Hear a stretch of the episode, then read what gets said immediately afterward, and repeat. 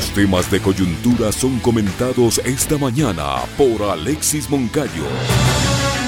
Reflexión y análisis sobre lo que pasa en nuestra política, economía, justicia y otros temas de interés nacional. Somos Periodismo Público.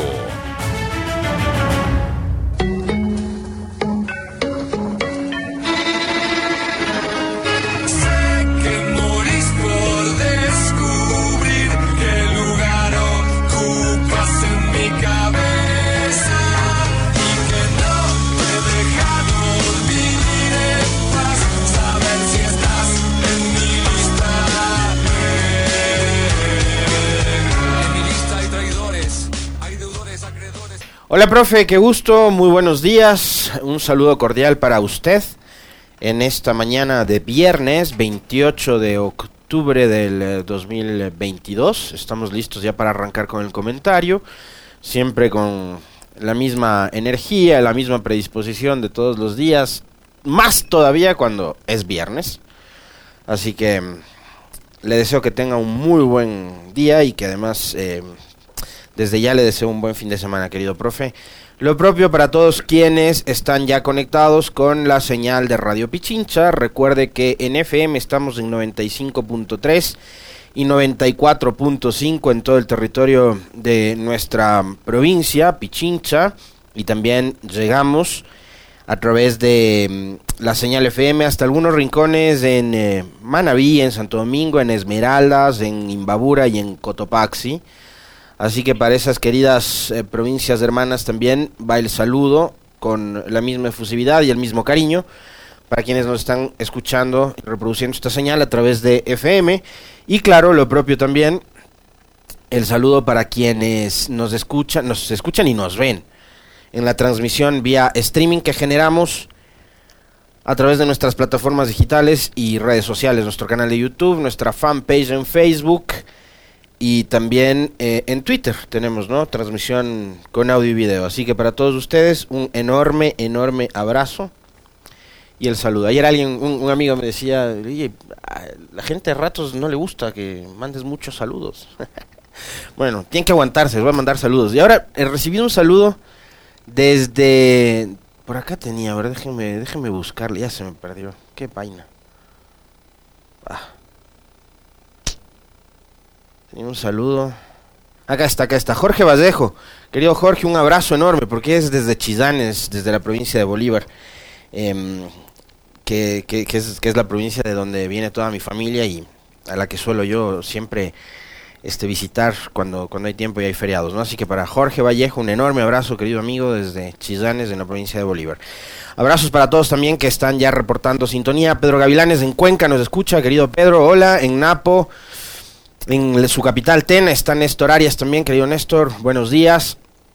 Mm, ¿Por de dónde más tenemos? Ah, de Guaranda también, desde Bolívar. Matías Aventuras nos envía saludos.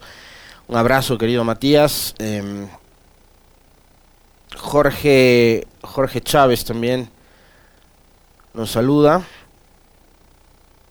Desde Milano, Italia, también los migrantes ecuatorianos allá nos envían Saludos, Roberto Crespo desde Guayaquil, un abrazo querido Roberto, Edgar Moscoso desde Puerto Viejo, Manaví, Sandra Córdoba desde Bélgica,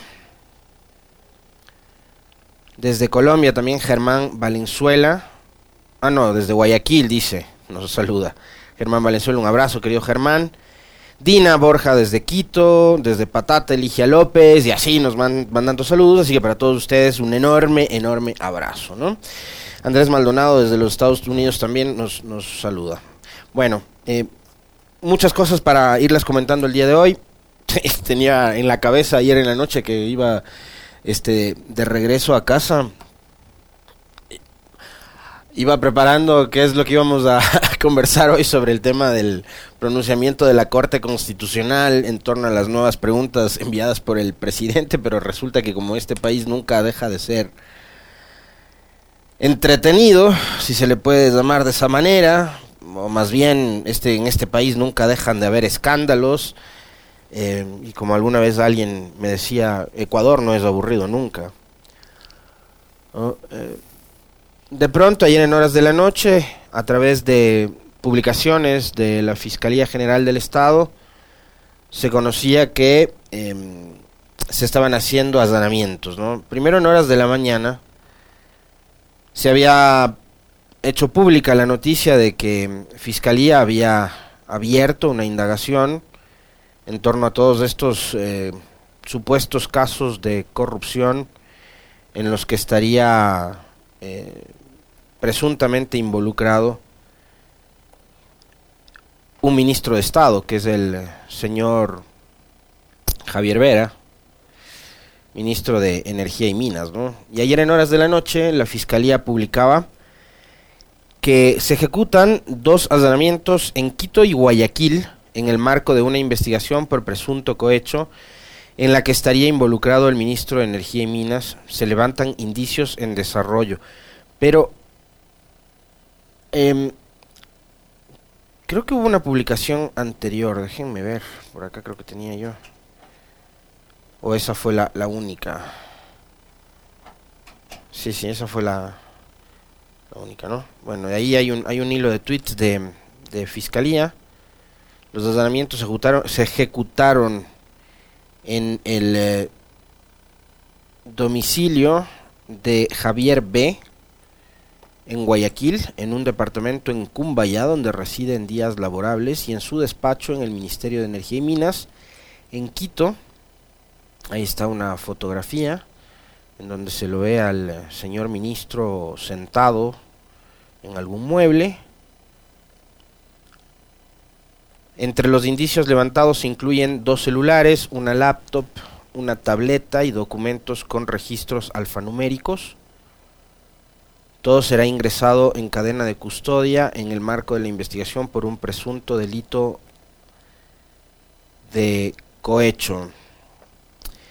El cohecho es un delito que implicaría la entrega de sobornos para corromper a alguien y obtener un favor, ¿no? su parte. Entonces, además hay, eh, digamos, esta suerte como de denuncia o revelación que se hiciera de que habría incluso como tráfico de influencias o alguna cosa por el estilo eh, a la hora de designar o de nombrar funcionarios, recomendar gente para determinados puestos y demás, en lo que estaba involucrado también este señor de nombre Ítalo Cedeño, ¿no? que era el, el gerente de la petrolera de la petrolera estatal. Javier Vera fue designado ministro el 28 de abril. Eh, para entonces, el presidente Lazo decía que con la firme convicción de seguir sumando esfuerzos y los mejores profesionales del gabinete de nuestro gobierno ha designado a Javier Vera Grunauer como titular del Ministerio de recursos naturales. Éxitos en esta nueva función. Y algo que a mí me, llamó poderosamente la, la atención en, en, un inicio, y ayer cuando se hizo pública esta noticia, fue,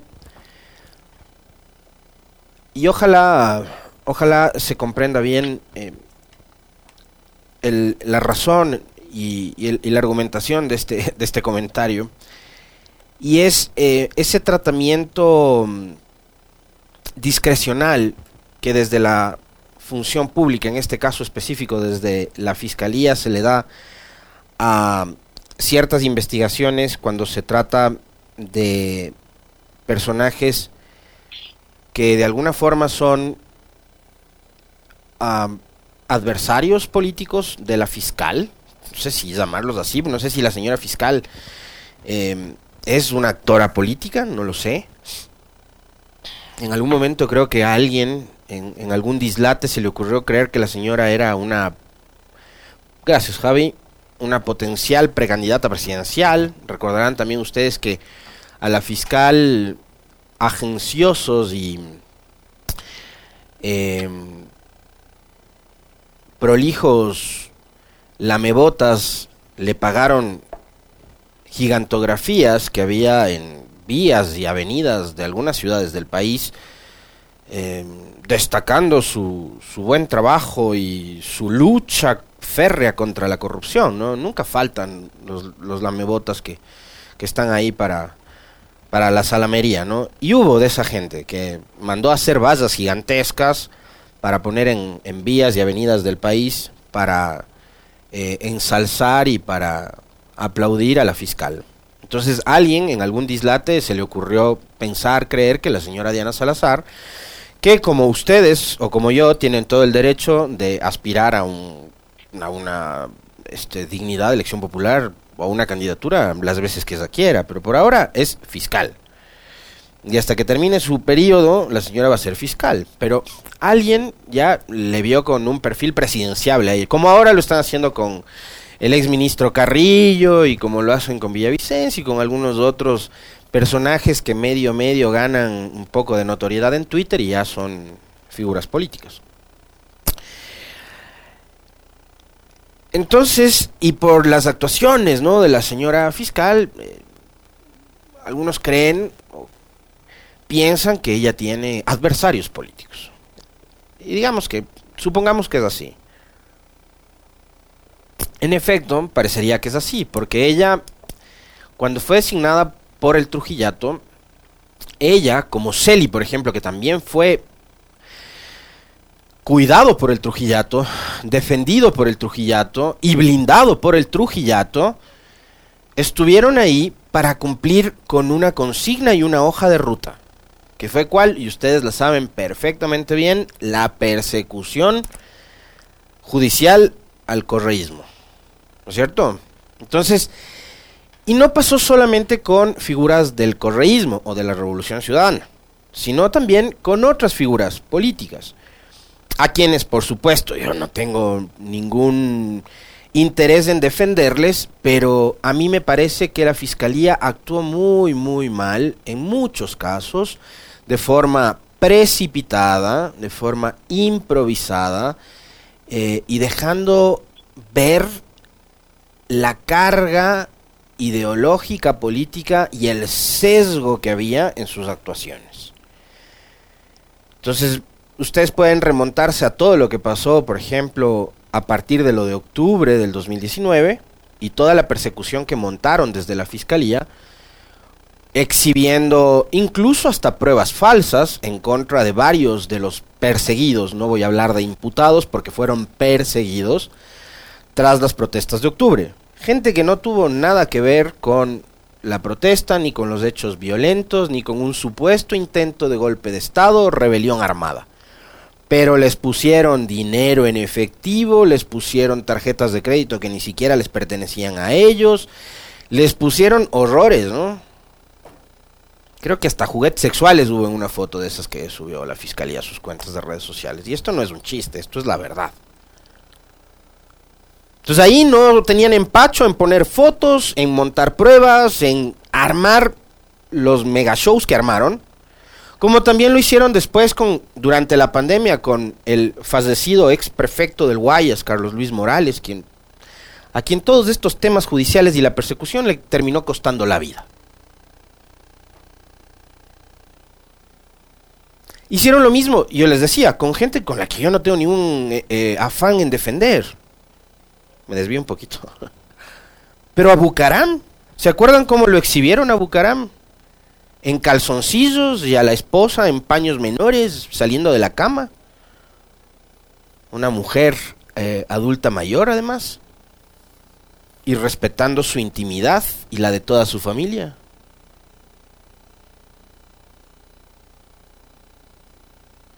Esta fiscalía que ha sido también denunciada por fraude procesal en el caso del defensor del ex defensor del pueblo Freddy Carrión, y vimos, creo que somos testigos absolutamente todos de la forma en la que ha actuado la Fiscalía en casos como los de octubre y en casos como el del ex defensor también, ¿no? Con una carga y una persistencia increíble. Y acá, como pasó por ejemplo con los famosos ad honorem, eh, se ha cuidado muchísimo el tema de las identidades, el tema de las intimidades, que antes les valía un soberano pepino, ¿no? Incluso tratándose de autoridades de elección popular, como pasó tras los hechos de octubre. Les, les importaba un rábano si eran o no mujeres. igual, entraban a las habitaciones y violentando todo, ¿no? Pero acá vemos que hay un procedimiento diferente. Y ojo, yo no estoy diciendo a Vera tenían que haberle linchado como le lincharon a Bucaram o como les lincharon a los correístas. Yo no estoy diciendo eso. Lo que estoy diciendo es que como está actuando ahora la fiscalía, con el mismo tino, con el mismo tacto, con la misma delicadeza, debía haber actuado siempre. Pero lo que pasó es que antes, como había, además, en esa época la fiscalía actuaba en plena coordinación con el aparato policial liderado por María Paula Romo, ya entendemos por qué también tanta malicia, ¿no? O de dónde venía tanta malicia y tanta perversidad a la hora de actuar con policía y con justicia. Así que lo que están haciendo ahora probablemente es lo que correspondía hacer siempre. Y, y ojalá hoy, como antes también, em, no sea que la fiscalía actúe a las locas, ¿no? Es decir, porque se trata de un enemigo político, la fiscalía empieza a indagar o a investigar o a averiguar o lo que sea. O porque se trata, y ojo con lo que voy a decir, que además creo, esa es, esa es mi teoría sobre esto, por eso, por eso es que yo no le he dado mucho, em, mucho vuelo a este tema, porque me da la impresión de que esto obedece a peleas internas de poder dentro del gobierno.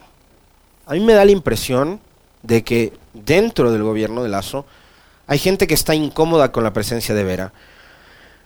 Y les voy a decir por qué. Además, siendo absolutamente consciente del país que tenemos y de las instituciones que tenemos. El hombre es ministro de, de recursos naturales, ¿no es cierto? Maneja el tema petrolero y el tema minero, pero esencialmente el tema petrolero.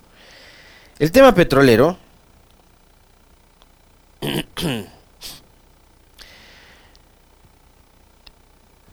El tema petrolero parecería que es una de esas, em, uno de esos permanentes sectores en donde la corrupción ya hizo metástasis.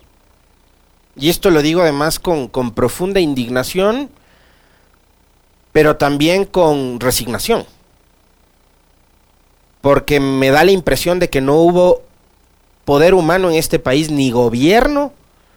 Y recuerden ustedes que, Correa justamente para tratar de, de, evitar y de luchar contra la corruptela dentro de un, de un sector que era corrupto, que es corrupto, y que si seguimos como hasta ahora vamos a seguir viendo que es un sector corrupto, porque hay mucha plata de por medio, incluso les entregó a los marinos.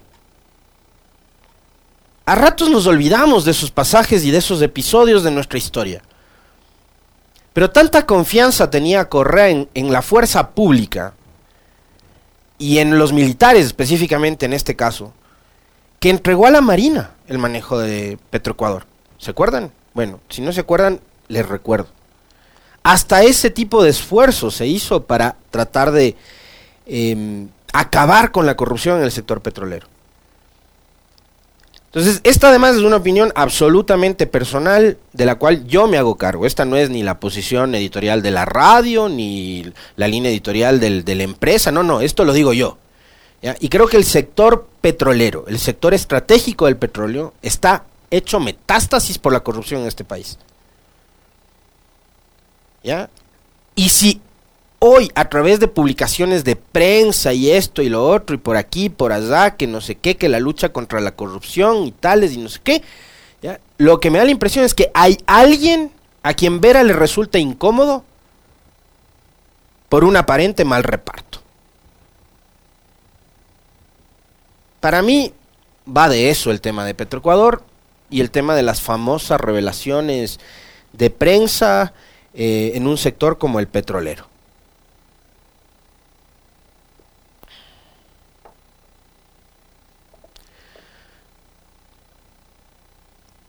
Como pasó con los perseguidos en la época de Moreno, persecución liderada por la actual fiscal, como pasó después, cuando entre ellos mismos empezaron a perseguirse. ¿Ya? Porque primero, primero fueron tras los correístas, ¿no? Había que encarcelarlos, había que proscribirlos, había que eh, neutralizarlos, había que evitar que participen en las contiendas electorales, etcétera, etcétera. Primero fueron por ellos. Después empezaron a perseguirse entre ellos. ¿Ya? Porque, y hay algo que a mí me encanta de este país, es la cantaleta de la lucha contra la corrupción. Esta gente, esta gente, se la pasó señalando con el dedo al correísmo por supuestos casos de corrupción, dando cifras estratosféricas de las cuales nosotros nos hemos burlado permanentemente. ¿no? Los 70 mil millones, los 20 mil, los 100 mil, los no sé cuántos miles millones de dólares que se robó el correísmo. ¿no? Y se la pasaron 10 años señalando con el dedo.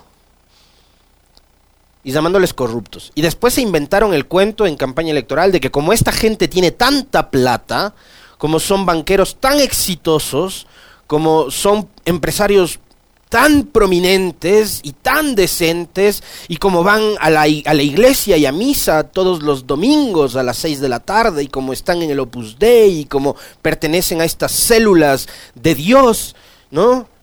No van a robar.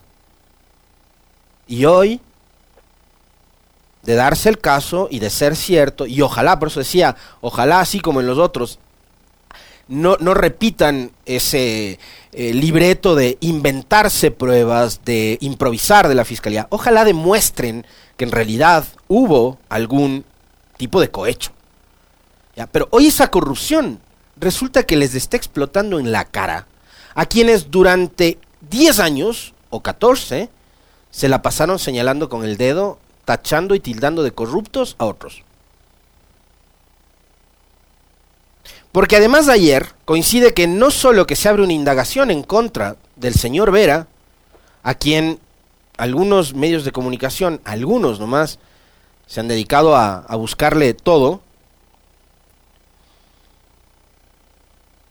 sino que también la Fiscalía abre una indagación con quien hasta hace algunos meses atrás habría sido la ministra estrella de este gobierno, la señora Jimena Garzón ministra de, ex ministra de Salud. La ministra que ejecutó un exitosísimo plan de vacunación, que es hasta ahora, hasta ahora, en lo social, lo único bueno que ha hecho el gobierno, que es vacunar. Lo único bueno, y en lo único bueno, digamos, y en lo único que han cumplido, de paso. Pero tienen a una exfuncionaria, además estrella, como les digo, por el tema del plan de vacunación, si ustedes quieren, lean el Estrella también de forma irónica y sarcástica y entre comillas. ¿Ok? Pero tienen a una exministra, la exministra Estrella del plan de vacunación, investigada por la justicia. Por irregularidades, supuestas irregularidades en adquisición de medicinas. Y tienen a un ministro en funciones. Hoy investigado también por la justicia por un presunto caso de cohecho. A este gobierno, liderado por Guillermo Lazo, que junto a Diego Ordóñez, la señora Alexandra Vela, Ramiro Rivera, la DP, ¿no? La democracia popular, la democracia cristiana, facciones todavía del Partido Social Cristiano que están a favor del gobierno, como el señor Ricardo Novoa, la familia más cercana del expresidente León Febres Cordero y algunos otros tantos que se le han pasado todo este tiempo señalando con el dedo, culpando y acusando de corrupción a otros. A ese gobierno, nada más y nada menos, les está estallando en la cara estos supuestos casos de corrupción. Supuestos casos de corrupción. Ojalá y este no se convierta en otro escándalo mediático más, como para tratar de tapar algún otro temita que por ahí les interesa, como el tema de la inseguridad, en donde el gobierno no tiene idea de por dónde le entra el agua al coco. Y no volvamos nuevamente a esta dinámica, a esta lógica de empezar a perseguir funcionarios porque a alguien ha llegado a la fiscalía le cae mal que fue lo que pasó durante todo el periodo anterior, que empezaron a perseguir a gente que tenían en una lista, en una lista elaborada por María Paula Romo y por los cercanos a Romo, Roldán, Michelén y todos esos, ¿no? Ojalá no se vuelvan a repetir esos, esos hechos horribles que nos han convertido además en, en, el país en el que somos hoy en día, ¿no? Un país polarizado, un país intolerante, un país eh, eh, en donde los discursos de odio son el pan de cada día en las redes sociales y donde lo que buscamos es este, tratar de aniquilar a, a los adversarios, ¿no?